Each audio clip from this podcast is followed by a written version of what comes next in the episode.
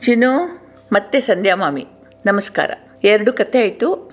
ಇವಾಗ ಮೂರನೇ ಕಂತಿಗೆ ಬಂದಿದ್ದೀವಿ. ಹೋದ ಸಲ ಹೇಳಿದಾಗ ಮಕ್ಕಳು ಬೇಕು ಅಂತ ಹೇಳಿ ದಶರಥ ರಷ್ಯಶೃಂಗ ಮುನಿಗಳನ್ನು ಆಹ್ವಾನಿಸಿದ ಕಥೆಯನ್ನು ಹೇಳಿದ್ದೆ.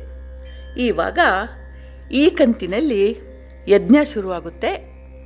ಕತೆ ಕೇಳೋಣ. ರೆಡಿನಾ? ಈ ರಷ್ಯಶೃಂಗ ಮುನಿಗಳು ಯಾಗದ ಜವಾಬ್ದಾರಿಯನ್ನು ವಹಿಸ್ಕೊಂಡ್ರು. ಯಾಗ ಯಾವುದು ಅಂತ ನಿನಗೆ ನೆನಪಿರ್ಬೇಕಲ್ವಾ? ಒಂದು ಅಶ್ವಮೇಧ ಯಾಗ, ಇನ್ನೊಂದು ಪುತ್ರಕಾಮೇಷ್ಟಿ ಯಾಗ. ಈ ಯಾಗದ ಯಜಮಾನಿಕೆಯನ್ನು ವಹಿಸಿಕೊಂಡವರಿಗೆ ಅರ್ಧ್ವರ್ಯು ಅಂತ ಕರೀತಾರೆ. ಸರಯೂ ನದಿಯ ಉತ್ತರ ತಟದಲ್ಲಿ ಯಜ್ಞ ಮಂಟಪದ ನಿರ್ಮಾಣ ಶುರುವಾಯಿತು. ಎಷ್ಟು ದೊಡ್ಡ ಯಜ್ಞ ಮಂಟಪ ಅಂತ ಹೇಳಿದರೆ ಸಾವಿರಾರು ಜನ ಕೂತ್ಕೊಳ್ಳುವಷ್ಟು ದೊಡ್ಡ ಬಹುಚಂದದ ಅಲಂಕಾರದಿಂದ ಕೂಡಿದಂತಹ ಯಜ್ಞ ಮಂಟಪ ಎಷ್ಟು ಚಂದ ಇತ್ತು ಅಂತಂದರೆ ದೇವಸಭೆಯನ್ನು ನಾಚಿಸೋ ಹಾಗಿತ್ತಂತೆ. ಸೊ ಹೀಗೆ ಸಾವಿರಾರು ಕಾರ್ಮಿಕರು ಸೇರಿಕೊಂಡು ಈ ಯಜ್ಞ ಮಂಟಪವನ್ನು ರಚಿಸಿದ್ರು. ಕಡೆಗೆ ಒಂದು ಅತ್ಯುತ್ತಮ ತಳಿಯ ಒಂದು ಕುದುರೆಯನ್ನು, ಅಶ್ವವನ್ನು ಆರಿಸಿ ಅದರ ರಕ್ಷಣೆಗೆ ಶೂರ ವೀರ ಸೈನ್ಯದ ತುಕಡಿಯನ್ನು ಇಟ್ಟು ವಿಶ್ವ ಪರ್ಯಟನಕ್ಕೆ ಕಳಿಸಿದರು. ಯಾಕೆಂತಂದರೆ ಈ ಅಶ್ವವನ್ನು ಫ್ರೀಯಾಗಿ ಬಿಡ್ತಾರೆ. ಈ ಅಶ್ವ ಯಾವ್ಯಾವ ರಾಜ್ಯವನ್ನು ಪ್ರವೇಶಿಸ್ತದೋ ಆ ರಾಜ್ಯದ ಯಜಮಾನ, ರಾಜ ಈ ಅಶ್ವಮೇಧ ಯಾಗಕ್ಕೆ ಕಪ್ಪ ಕಾಣಿಕೆಗಳನ್ನು ಕೊಟ್ಟು ನಾನು ಕೂಡ ಇದರಲ್ಲಿ ಭಾಗಿ ಅಂತ ಒಪ್ಪಿಕೊಂಡು ಅಶ್ವವನ್ನು ಆ ರಾಜ್ಯದಿಂದ ಮುಂದೆ ಬಿಡಬೇಕು. ಇದು ಸಂಪ್ರದಾಯವಾಗಿತ್ತು. ಅಂದರೆ ಏನು ಅಂತಂದರೆ ಈ ರಾಜನಿಗೆ ನಾನು ಒಂದೋ ಮಿತ್ರ ಇಲ್ಲ ಸಾಮಂತ. ಹೀಗೆ ಒಪ್ಪಿಕೊಳ್ಬೇಕಿತ್ತು. ಸೊ ಹೀಗೆ ಈ ಅಶ್ವವನ್ನು ಆರಿಸಿ ಅದಕ್ಕೆ ಚಂದ ಅಲಂಕಾರ ಮಾಡಿ ಅದನ್ನು ಬಿಡಲಾಯಿತು. ಯಾವ ದಿನ ಬಿಟ್ಟರು ಚೈತ್ರ ಮಾಸದ ಹುಣ್ಣಿಮೆಯ ದಿನ. ಈ ಅಶ್ವಮೇಧ ಯಾಗ ಆರಂಭ ಆಗಬೇಕು.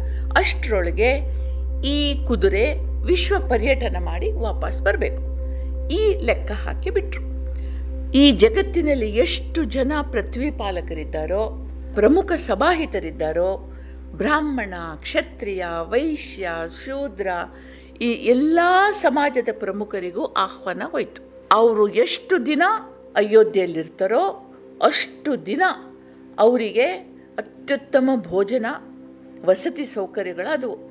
ಕಲ್ಪಶಾಸ್ತ್ರದಲ್ಲಿ ಹೇಳಿದ ಹಾಗೆ ವಿಜೃಂಭಣೆಯಿಂದ ಅಶ್ವಮೇಧ ಯಾಗ ನೆರವೇರಿತು. ಸೊ ಒಂದು ಭಾಗ ನಡೀತು. ಯಜ್ಞದ ಹೋಮ ಹೇಗಿತ್ತಪ್ಪ ಅಂತಂದರೆ ಇಡೀ ಅಯೋಧ್ಯೆ ಮಾತ್ರ ಅಲ್ಲ, ಕೋಸಲವನ್ನು ಆವರಿಸಿದಂತೆ. ಅವರು ಉಚ್ಚಾರ ಮಾಡಿದ, ಪಠಣ ಮಾಡಿದ ಮಂತ್ರಗಳಿಂದ ಇಡೀ ಅಯೋಧ್ಯೆ ಅಣುರಣಿಸಿತಂತೆ ಅಂದರೆ ಆ ಮಂತ್ರಗಳ ಪ್ರಭಾವದಿಂದ ಅಲ್ಲಿಯ ಜನರು ಮಾತ್ರ ಅಲ್ಲ ಪಶು ಪಕ್ಷಿಗಳು ಗಿಡಮರಗಳು, ಇಡೀ ವಾತಾವರಣವೇ ಬ್ರಹ್ಮಮಯ ಆಯ್ತಂತೆ. ಬ್ರಹ್ಮ ಅಂದರೆ ಏನು ಗೊತ್ತಾ ಪುಟ್ಟು? ಬ್ರಹ್ಮ ಅಂದರೆ ನಾಲೆಜು ಬ್ರಹ್ಮ ಅಂತಂದರೆ ಈ ಬ್ರಹ್ಮಾಂಡದ ಬಗೆಗಿನ ತಿಳುವಳಿಕೆ. ನಾವು ನಾಲೆಜ್ ಅಂತ ಹೇಳ್ತೇವಲ್ಲ, ಅದರ ಬಗ್ಗೆಯ ಜ್ಞಾನ.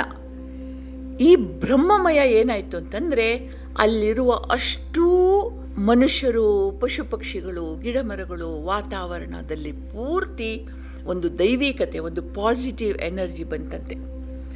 ನೋಡ್ಬಿಟ್ಟು ಈ ಮಂತ್ರ ಪಠಣ ಅಂತ ಹೇಳ್ತೀವಲ್ಲ, ಇದು ಒಂದು ವಿಜ್ಞಾನ.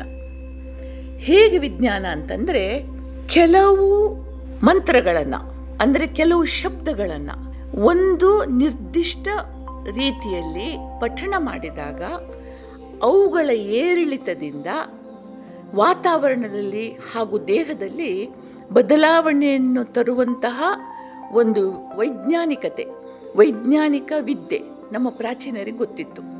ಇದ್ರ ಜೊತೆಗೆ ಅವ್ರೇನು ಮಾಡ್ತಿತ್ತು ಅಂತಂದರೆ ಅಗ್ನಿಯಲ್ಲಿ ಸಮಿದೆಗಳು ಹವಿಸ್ಸು ಹಾಕಿ ನಿರ್ದಿಷ್ಟ ಫಲ ಪಡಿತಾ ಇದ್ರು.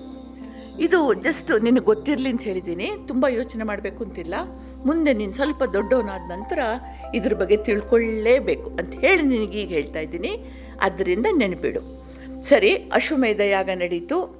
ಈಗ ಋತ್ವಿಕರು ಪುತ್ರ ಕಾಮೇಷ್ಟಿ ಯಾಗಕ್ಕೆ ತಯಾರಾದರು. ಪುತ್ರ ಅಂದರೆ ಮಗು, ಕಾಮ ಅಂದರೆ ಆಸೆ ಪಡೋದು, ಅಂದರೆ ಬಯಸುವುದು. ಸೊ ಯಾಗ ಶುರುವಾಯಿತು. ಯಾಗದಲ್ಲಿ ಆಯಾ ದೇವತೆಗಳ ಹೆಸರು ಹೇಳುತ್ತಾ ಹವಿಸ್ಸ ಹಾಕಕ್ಕೆ ಶುರು ಮಾಡಿದರು. ಹಾಲು, ಮೊಸರು, ತುಪ್ಪ, ಜೇನು, ಬೆಲ್ಲ, ಸಮಿದೆಗಳು, ಪಾಯಸ, ಅದಕ್ಕೆ ಚುರು ಅಂತ ಹೇಳ್ತೇವೆ ನಾವು. ಹೀಗೆ ಹಾಕ್ತಾ ಹಾಕ್ತಾ ಹಾಕ್ತಾ ಹೋಗುವಾಗ ಅದಕ್ಕೆ ಸಂಬಂಧಪಟ್ಟ ದೇವತೆಗಳು ಬಂದು ತಮ್ಮ ತಮ್ಮ ಪಾಲಿನ ಹವಿಸ್ಸನ್ನು ಸ್ವೀಕರಿಸಿದರು. ಕಡೆಯದಾಗಿ ಯಜ್ಞಪುರುಷ ಬಂದ. ಯಜ್ಞಪುರುಷ ಕಾಣಿಸ್ಕೊಂಡ. ಅವನು ಹೇಗಿದ್ದ ಅಂತ ಹೇಳಿ ಕವಿ ವರ್ಣಿಸ್ತಾನೆ ಪುಟ್ಟು, ನೀನು ಕೇಳಬೇಕು.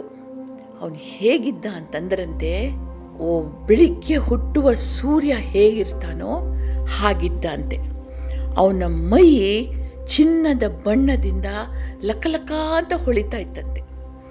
ಆ ತೇಜಸ್ಸುಂಟಲ್ಲ, ಕಣ್ಣು ಬಿಟ್ಟು ನೋಡಲಿಕ್ಕಾಗೋದಿಲ್ಲ, ಅಂಥ ಪ್ರಖರವಾದ, ಆದರೆ ಸೌಮ್ಯವಾದ, ಅಷ್ಟೇ ಸುಂದರವಾದ ತೇಜಸ್ಸಿನಿಂದ ಅವನು ಹೊಳಿತಾ ಇದ್ದಂತೆ.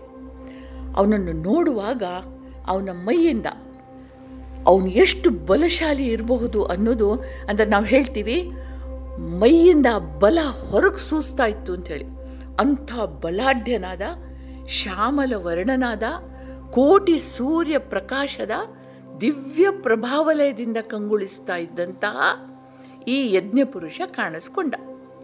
ಪ್ರಭಾವಲಯದ ಬಗ್ಗೆ ನಿನಗೆ ನಾನು ಮುಂದೆ ಹೇಳ್ತೀನಿ ಅದರ ಒಂದು ಸೂರು ಚುಟ್ಕಾಗಿ ಹೇಳ್ತೀನಿ.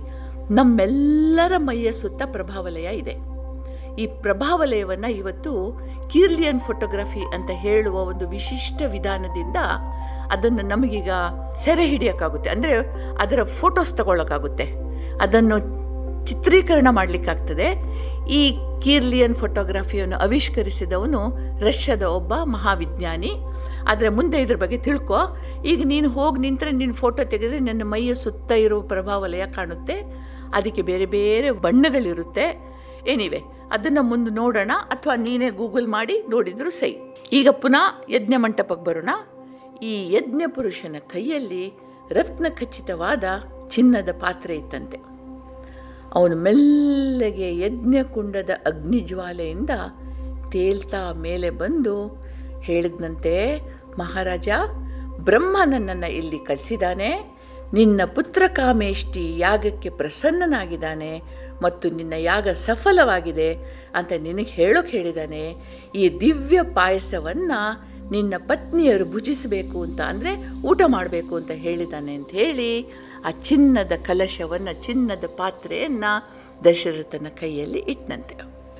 ದಶರಥನಿಗೆ ಎಷ್ಟು ಸಂತೋಷ ಆಗಿರಬಹುದು ಜಸ್ಟ್ ಒಂದು ಕಲ್ಪನೆ ಮಾಡ್ಕೊಂಡು ನೋಡು ಇಮ್ಯಾಜಿನ್ ಮಾಡ್ಕೊಂಡು ನೋಡು.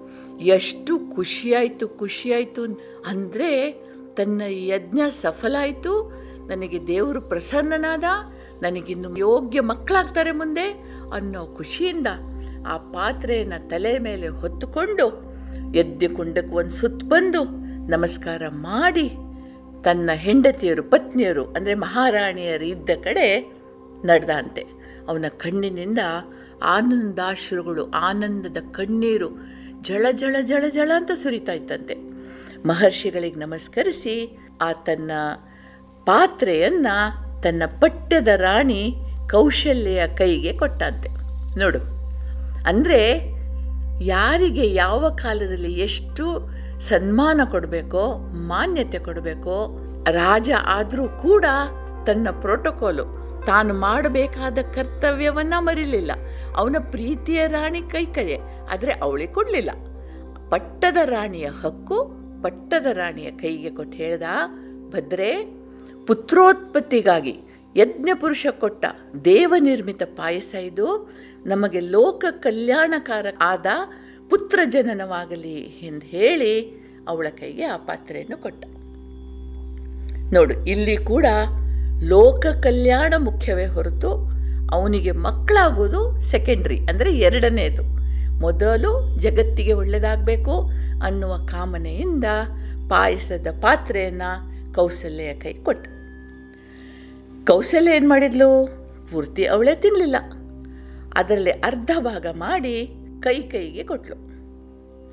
ಕೈ ಕೈ ಏನು ಮಾಡಿದ್ಲು? ತನ್ನ ಪಾಲಿಗೆ ಬಂದ ಪಾಯಸದ ಅರ್ಧ ಭಾಗವನ್ನು ಸುಮಿತ್ರೆ ಕೊಡ್ಲು ಕೌಶಲ್ಯನು ತನ್ನ ಪಾಲಿಗೆ ಬಂದ ಪಾಯಸದಲ್ಲಿ ಅರ್ಧ ಭಾಗವನ್ನು ಸುಮಿತ್ರೆ ಕೊಟ್ರು ಅಂದರೆ ಕೌಸಲ್ಯಗೆ ಒಂದು ಭಾಗ ಕೈ ಕೈಗೆ ಒಂದು ಭಾಗ, ಸುಮಿತ್ರೆಗೆ ಎರಡು ಭಾಗ. ಹೀಗೆ ಪಾಯಸ ನಾಲ್ಕು ಪಾಲಾಯಿತು. ಮೂರೂ ಮಂದಿ ರಾಣಿಯರು ಅದನ್ನು ಭಕ್ತಿಯಿಂದ ಮತ್ತು ಶ್ರದ್ಧೆಯಿಂದ ಅದನ್ನು ಭಗವಂತನನ್ನು ಸ್ಮರಣೆ ಮಾಡುತ್ತಾ ಆ ಪಾಯಸವನ್ನು ಸ್ವೀಕರಿಸಿದರು. ತಿಂದರು, ಊಟ ಮಾಡಿದರು. ಚಿನ್ನು ಹೀಗೆ ದಶರಥ ಮಾಡಿದ ಪುತ್ರ ಕಾಮೇಷ್ಟಿ ಯಾಗ ಸಫಲಾಯಿತು. ಅದನ್ನು ನಡೆಸಿಕೊಂಡಂಥ ಋತ್ವಿಕರಿಗೆ ಬೇಕಾದಷ್ಟು ಅವ್ರು ಸಾಕಪ್ಪ ಸಾಕು ಅನ್ನೋಷ್ಟು ದಾನ ದಕ್ಷಿಣೆಗಳನ್ನು ಕೊಟ್ಟು ಸಂತೋಷಗೊಳಿಸಿ ಇವರೆಲ್ಲರೂ ಪುನಃ ಅಯೋಧ್ಯೆಗೆ ವಾಪಸ್ ಬಂದರು. ಅಂದರೆ ಅವರೆಲ್ಲ ಅಷ್ಟು ದಿನ ಯಜ್ಞ ಮಂಟಪದಲ್ಲೇ ಇದ್ದರು ಅವರು ಎದುರು ನೋಡಿದ ಹಾಗೆ ದಶರಥನ ಮೂರು ರಾಣಿಯರು ಗರ್ಭವತಿಯಾದರು. ಅಂತ ಹೇಳುವ ಸಿಹಿ ಸುದ್ದಿ ಊರಲ್ಲೆಲ್ಲ ಹರಡಿತು. ಪ್ರಜೆಗಳು ಉತ್ಸವ ನಡೆಸಿದ್ರು ಸಂಭ್ರಮಪಟ್ಟರು ಇಡೀ ಊರಿನಲ್ಲಿ ಹಬ್ಬ ನಡೀತು. ಒಂಬತ್ತು ತಿಂಗಳು ಕಳೆದು ಚೈತ್ರ ಮಾಸ ಕಾಲಿಟ್ಟಿತು. ಚೈತ್ರ ಅಂದರೆ ಗೊತ್ತಲ್ವ ನಿನಗೆ? ಚೈತ್ರ ಮಾಸದಲ್ಲಿ ಸ್ಪ್ರಿಂಗು. ಚೈತ್ರ ಮಾಸದಲ್ಲಿ ಮರಗಿಡಗಳಿಗೆ ಹೊಸ ಚಿಗುರು ಬರುತ್ತೆ. ಮತ್ತು ಹೂವು, ಹಣ್ಣು ಎಲ್ಲ ಬೆಳೆದು ಇಡೀ ಪ್ರಕೃತಿ ಹಸುರಿನಲ್ಲಿ ತೊನೆಯುತ್ತೆ. ಅಂಥ ತಿಂಗಳಲ್ಲಿ ಚೈತ್ರ ಶುಕ್ಲ ನವಮಿಯ ದಿನ ಐದೂ ಗ್ರಹಗಳು ಉಚ್ಚ ಸ್ಥಿತಿಯಲ್ಲಿರುವಾಗ ಪುನರ್ವಸು ನಕ್ಷತ್ರದಲ್ಲಿ ಕೌಸಲ್ಯ ಗರ್ಭದಿಂದ ಶ್ರೀರಾಮಚಂದ್ರನ ಜನನ ಆಯಿತು. ಶ್ರೀರಾಮಚಂದ್ರ ಹುಟ್ಟಿದ. ಇವನು ದಶರಥ ಕೌಶಲ್ಯರ ಮೊದಲ ಮಗ. ಅದೇ ದಶಮಿಯಂದು ಕೈಕೈಯಲ್ಲಿ ಭರತ, ಸುಮಿತ್ರೆಯಲ್ಲಿ ಲಕ್ಷ್ಮಣ ಮತ್ತು ಶತ್ರುಘ್ನರು ಹುಟ್ಟಿದರು. ನಾಲ್ಕು ಮಕ್ಕಳು ಒಂದೇ ಸಲಕ್ಕೆ, ಗಮ್ಮತ್ತೇ ಗಮ್ಮತ್ತು. ಅಯೋಧ್ಯೆಯಲ್ಲಿ ಹೇಗಿರಬಹುದು? ಅಯೋಧ್ಯೆ ಮನೆಯಲ್ಲಿ ಸಂಭ್ರಮ ಮಾಡಿದರು. ದಶರಥ ಮತ್ತು ಅವನ ಪತ್ನಿಯರಿಗೆ ಎಷ್ಟು ಧನ್ಯತಾ ಭಾವ ಉಂಟಾಯಿತು ಅಂತಂದರೆ, ಅವರ ಇಡೀ ಜನ್ಮ ಸಫಲ ಆಯಿತು ಅಂತ ಅನ್ನಿಸ್ತು ಮಕ್ಕಳಿಗೆ ಕಾಲಕಾಲಕ್ಕೆ ಏನೇನು ಕ್ರಮಬದ್ಧವಾಗಿ ಸಂಸ್ಕಾರಗಳು ನಡಿಬೇಕೋ ಅದನ್ನೆಲ್ಲ ಮಾಡಿದರು. ಮೊದಲು ಅನ್ನಪ್ರಾಶನ ಅಂದರೆ ಮೊದಲ ಅನ್ನವನ್ನು ಮಕ್ಕಳ ಬಾಯಿಗಿಡೋದು, ಆಮೇಲೆ ಚೌಲ, ಮೊದಲನೇ ಸಲ ಕೂದಲನ್ನು ಕತ್ತರಿಸೋದು, ಉಪನಯನ ಅದು. ಉಪನಯನ ಆದ ನಂತರ ಸರಿ ನೋಡಿದರೆ ಅವರು ಗುರುಕುಲಕ್ಕೆ ಹೋಗಬೇಕು. ಆದರೆ ಇವರು ರಾಜಕುಮಾರರಾದದ್ರಿಂದ, ವಶಿಷ್ಠ ಮಹರ್ಷಿಗಳಿಂದ ವೇದಾಧ್ಯಯನ, ಯೋಗ್ಯ ಗುರುಗಳಿಂದ ಶಸ್ತ್ರಾಸ್ತ್ರ ವಿದ್ಯೆಗಳನ್ನು ಕಲಿಸಿದರು. ನಾಲ್ಕು ಮಕ್ಕಳು ಶ್ರೀರಾಮ, ಲಕ್ಷ್ಮಣ ಭರತ ಶತ್ರುಘ್ನ. ನಾಲ್ಕು ಜನರು ಕೂಡ ಭಾರಿ ಬುದ್ಧಿವಂತರು. ಗುರುಗಳು ಹೀಗೆ ಬೆರಳಿಟ್ಟು ತೋರಿಸಿದ್ರೆ ಇವರು ಕಲ್ತ್ಕೊಳ್ಳೋರು.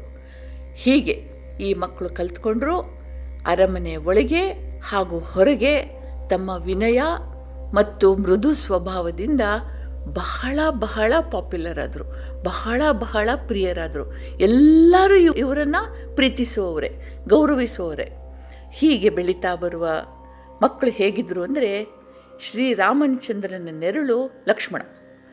ಭರತ ಮತ್ತು ಶತ್ರುಘ್ನ ಎರಡು ದೇಹ, ಒಂದು ಆತ್ಮ ಹಾಗಿದ್ದರು ಲಕ್ಷ್ಮಣ ರಾಮನನ್ನು ಒಂದು ಕ್ಷಣವೂ ಬಿಟ್ಟಿರ್ತಿರ್ಲಿಲ್ಲ.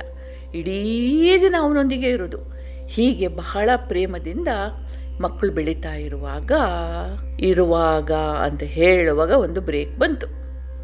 ಏನಪ್ಪ ಅಂತಂದರೆ ವಿಶ್ವಾಮಿತ್ರ ಋಷಿಗಳು ಅಯೋಧ್ಯೆಗೆ ಬಂದರು. ರಾಜ ದಶರಥ ಅವ್ರನ್ನ ಎದುರುಗೊಂಡ ಅವರಿಗೆ ಅರ್ಘ್ಯ ಪಾದ್ಯಾದಿಗಳನ್ನೆಲ್ಲ ಕೊಟ್ಟು ಅವರಿಗೆ ಗೌರವಿಸಿದ, ಮತ್ತು ನೀವು ಬಂದದ್ದು ನನ್ನ ಪುಣ್ಯ, ಯಾವ ಕಾರಣದಿಂದ ಬಂದ್ರಿ ಅಂತ ವಿಚಾರಿಸಿದ. ಆವಾಗ ಅವರು ಒಂದು ಬಾಂಬ್ ಶೆಲ್ ಹಾಕಿದರು. ಬಾಂಬ್ ಶೆಲ್ ಅಂದರೆ ಗೊತ್ತಲ್ಲ ನಿನಗೆ ಎಲ್ಲರಿಗೂ ಆಘಾತ ತರುವ ಒಂದು ಸುದ್ದಿಯನ್ನು ಇಟ್ಟರು ಅವರು ಹೇಳಿದರು, ರಾಜ ನಿಂದಿಂದ ಒಂದು ಕೆಲಸ ಆಗಬೇಕಾಗಿದೆ. ಅಂತ ಹೇಳಿದರು. ಪಾಪ ದಶರಥನಿಗೆ ಏನು ಅಂತ ಗೊತ್ತಿಲ್ಲ ನೋಡು. ನೀವು ಹೇಳಿದ್ದನ್ನು ನಾನು ತಲೆಯಲ್ಲಿ ಹೊತ್ತುಕೊಂಡು ಮಾಡ್ತೀನಿ ಅಂತ ಅಂದುಬಿಟ್ಟ. ಅಂದರೆ ಮಾತು ಕೊಟ್ಟ. ವಿಶ್ವಾಮಿತ್ರ ಹೇಳಿದರು, ಮತ್ತೊಂದು ಸಲ ಯೋಚಿಸಪ್ಪ, ನಾವು ಕೇಳಿದೆವು, ಅಂತಾದರೆ ನೀನು ಮತ್ತೆ ಆಗೋದಿಲ್ಲ ಅಂತ ಹೇಳಬಾರ್ದು. ಆವಾಗ ನಿನಗೆ ವಚನ ಭ್ರಷ್ಟ ಅಂತ ಹೇಳ್ತಾರೆ. ನಾನು ಕೇಳ್ತೀನಿ, ನೀನು ಆಗಬಹುದು, ಖಂಡಿತ ಮಾತಿಗೆ ತಪ್ಪಲ್ಲ ಅಂದರೆ ನಾನು ಹೇಳ್ತೀನಿ ಅಂದರು. ದಶರಥನಿಗೆ ಏನಿದೆ ಕೇರೇ ಇಲ್ಲ. ನಾನು ರಾಜ ಏನು ಬೇಕಾದ್ರೆ ಇವ್ರಿಗೆ ಕೊಡಬಹುದು ಅಂತ ಹೇಳಿ ಹಿಂದೆ ಮುಂದೆ ನೋಡಲಿಲ್ಲ. ಖಂಡಿತ ಗುರುಗಳೇ, ನೀವು ಹೇಳಿದ್ದನ್ನು ಕೊಡ್ತೀನಿ ಅಂತಂದುಬಿಟ್ಟ ನೋಡು, ಇದಕ್ಕೆ ಒಂದು ಲೆಕ್ಕದಲ್ಲಿ ದುಡುಕು ಅಂತಲೂ ಹೇಳ್ಬೋದು. ಆದರೆ ಕೆಲವು ಸಲ ಈ ದುಡುಕಿನಿಂದ ತುಂಬ ಒಳ್ಳೆಯದಾಗೋದು ಇದೆ. ಸೊ ಈ ದುಡುಕು ಮುಂದಾಗುವ ಒಂದು ದೊಡ್ಡ ಒಳ್ಳೆಯ ವಿಚಾರಕ್ಕೆ ನಾಂದಿಯಾಗಿ ಕೂಡ ಇತ್ತು. ಆವಾಗ ವಿಶ್ವಾಮಿತ್ರ ಎದ್ದು ನಿಂತು ಹೇಳಿದರು, ನೋಡಪ್ಪ, ನೀನು ಇಕ್ಷ್ವಾಕು ವಂಶದವನು ಸತ್ಯಭಾಷಿತ, ನೀವು ಹೇಳಿದ ಮಾತಿಗೆ ತಪ್ಪದವರು. ನಾನು ಕೆಲವು ಸಿದ್ಧಿಗಳನ್ನು ಪಡೀಲಿಕ್ಕೆ ಅಂತ ಹೇಳಿ ಕೆಲವು ಯಜ್ಞ ಮಾಡಲಿಕ್ಕೆ ಬಯಸಿದ್ದೇನೆ. ಆದರೆ ಅದು ಮುಗಿಯುವ ತನಕ ನನಗೊಬ್ಬ ಪರಾಕ್ರಮಿಯಾದ ಸಹಾಯಕ ಬೇಕು, ದುಷ್ಟರಿಂದ ಯಜ್ಞವನ್ನು ವಿಘ್ನ ಮಾಡಬೇಕು ಅಂತ ಹೇಳೋರಿಂದ, ರಾಕ್ಷಸರಿಂದ ಯಜ್ಞ ರಕ್ಷಣೆಗೆ ನಿನ್ನ ಮಗ ಶ್ರೀರಾಮಚಂದ್ರನನ್ನು ಕೆಲವು ಕಾಲದ ತನಕ ನನ್ನೊಂದಿಗೆ ಕಳಿಸ್ಬೇಕು. ಈ ನನ್ನ ಯಜ್ಞವನ್ನು ರಕ್ಷಿಸುವ ಜವಾಬ್ದಾರಿ ಅವನಿಗೆ ಕೊಡ್ತೀನಿ. ಅವನನ್ನು ರಕ್ಷಿಸುವ ಜವಾಬ್ದಾರಿ ನಂದು. ಈ ಕೆಲಸಕ್ಕೆ ಶ್ರೀರಾಮನಿಗಿಂತ ಯೋಗ್ಯರಾದವರು ಯಾರೂ ಇಲ್ಲ. ಇದರಿಂದ ಅವನಿಗೆ ಮೂರೂ ಲೋಕದಲ್ಲಿ ಶ್ರೇಯಸ್ಸು ಲಭಿಸ್ತದೆ. ಅವನನ್ನು ನನ್ನ ಜೊತೆ ಕಳಿಸ್ಕೊಡು ಅಂತ ಹೇಳಿದರು. ಇವರ ಬಾಯಿಂದ ಮಾತು ಹೊರಗೆ ಬಂತೋ ಇಲ್ಲ, ದಶರಥ ದಡಾರ್ ಅಂತ ಕೆಳಗೆ ಬಿದ್ದುಬಿಟ್ಟ ಅವನ ಎಚ್ಚರ ತಪ್ಪಿ ಹೋಗಿತ್ತು, ಮೂರ್ಛೆ ಹೋಗಿದ್ದ. ಕೂಡಲೇ ಸೇವಕರು ಬಂದು ಮುಖಕ್ಕೆಲ್ಲ ನೀರು ಹನಿಸಿ, ಒಂದಿಷ್ಟು ತಣ್ಣೀರು ಕುಡಿಸಿ, ತಲೆಗೆಲ್ಲ ತಣ್ಣೀರು ಬಿಡಿದ ನಂತರ ಎಚ್ಚರ ಆಯ್ತು ಅವನಿಗೆ. ಎಚ್ಚರ ಆಗೋ, ಆಗ್ತಾ ಇರೋ ಹಾಗೆ ಬಡ ಬಡ ಬಡ ಬಡ ಅಂತ ಹೇಳ್ದ. ಅಯ್ಯೋ ಗುರುಗಳೇ, ರಾಮ ಇನ್ನೂ ಹುಡುಗ. ನಾನು ನನ್ನ ಇಡೀ ಸೈನ್ಯ ಕರ್ಕೊಂಡು ಬರ್ತೀನಿ, ನಿಮ್ಮನ್ನು ರಕ್ಷಿಸ್ತೀನಿ. ನೀವು ರಾಕ್ಷಸರಿಂದ ರಕ್ಷಣೆ ಅಂತೀರಿ. ಈ ಪುಟ್ಟ ಹುಡುಗನಲ್ಲಿ ಏನಿದೆ ಅಂತ ನೋಡ್ತಾ ಇದ್ದೀರ? ಅವನಿಂದ ಆಗೋದಿಲ್ಲಪ್ಪ ಇದೆಲ್ಲ. ಬೇಡವೇ ಬೇಡ, ದಯವಿಟ್ಟು ಅವನನ್ನು ಬಿಟ್ಟುಬಿಡಿ ನಾನು ಬರ್ತೀನಿ ನಿಮ್ಮ ಜೊತೆಗೆ ಅಂತ ಹೇಳಿ ಗೋಳಾಡೋಕ್ಕೆ ಶುರು ಮಾಡಿದ. ವಿಶ್ವಾಮಿತ್ರರು ಎದ್ದು ನಿಂತರು. ಸರಿ, ಕೊಟ್ಟ ಮಾತಿಗೆ ತಪ್ತಾ ಇದೆಯಾ ಇಕ್ಷ್ವಾಕು ವಂಶದ ರಾಜನಿಗೆ ಇದು ಸಲ್ಲದ್ದು? ಇದು ಯೋಗ್ಯ ಅಲ್ಲ? ಈ ಮಾತು ಚಂದ್ರ ಸೂರ್ಯರು ಇರುವ ತನಕ ಶಾಶ್ವತವಾಗಿರ್ತದೆ. ಆದ್ದರಿಂದ ಬೇಡ, ಕೊಡೋದಿಲ್ಲ ಅಂದರೆ ಸರಿ, ಏನು ಕೊಡಲೇಬೇಕು ಅಂತ ಹೇಳೋದಿಲ್ಲ. ಆದರೆ ಮುಂದಾಗುವ ಪರಿಣಾಮವನ್ನು ನೋಡು. ಎಲ್ಲರೂ ಹೇಳ್ತಾರೆ, ಈ ರಾಜ ಹೆದರು ಪುಕ್ಕ ಮಗನ ಮೋಹದಿಂದ ಕೊಟ್ಟ ಮಾತಿಗೆ ತಪ್ಪಿದ ಅಂತ ಹೇಳ್ತಾರೆ. ಆದುದರಿಂದ ನೀನು ಯೋಚನೆ ಮಾಡಿ ಏನಂತ ಹೇಳು ಅಂತ ಹೇಳಿ ಸೀದಾ ಹೊರಟರು. ಈ ಕಂತು ಇಲ್ಲಿಗೆ ನಿಲ್ಲಿಸೋಣ ಇಲ್ಲಿವರೆಗೆ ಕೇಳಿದ ಮೂರೂ ಕಂತುಗಳನ್ನು ಮತ್ತೆ ಮನನ ಮಾಡು, ಮತ್ತೆ ಕೇಳು. ಅದರಲ್ಲಿರುವ ಒಳ್ಳೆಯ ವಿಚಾರಗಳನ್ನು ಒಂದು ಪುಸ್ತಕದಲ್ಲಿ ನೋಟ್ ಮಾಡಿಟ್ಕೋ. ನಿನ್ನ ಜೀವನದಲ್ಲಿ ನೀನು ಇದರಿಂದ ಏನು ಕಲಿತೆ ಅನ್ನುವ ತತ್ವಗಳನ್ನು ಸಪ್ರೇಟಾಗಿ ಬರೆದಿಟ್ಕೋ. ಮುಂದೆ ಯಾವಾಗಲಾದರೂ ನೀನು ಬೆಳೆದ ನಂತರ, ನೀನು ದೊಡ್ಡವನಾದ ನಂತರ ಇದನ್ನು ಉಪಯೋಗಿಸಿಕೊಳ್ಳುವಂತಹ ಸದವಕಾಶ ನಿನಗೆ ಬರಬಹುದು. ಆದುದರಿಂದ ಕೇಳಿದಂಥ ಮೂರು ಕಂತುಗಳನ್ನು ಮತ್ತೆ ಮನನ ಮಾಡು. ನಿನಗೊಳ್ಳೆಯದಾಗಲಿ ಮುಂದಿನ ಕಂತಿನಲ್ಲಿ ಭೇಟಿಯಾಗೋಣ. ನಮಸ್ಕಾರ.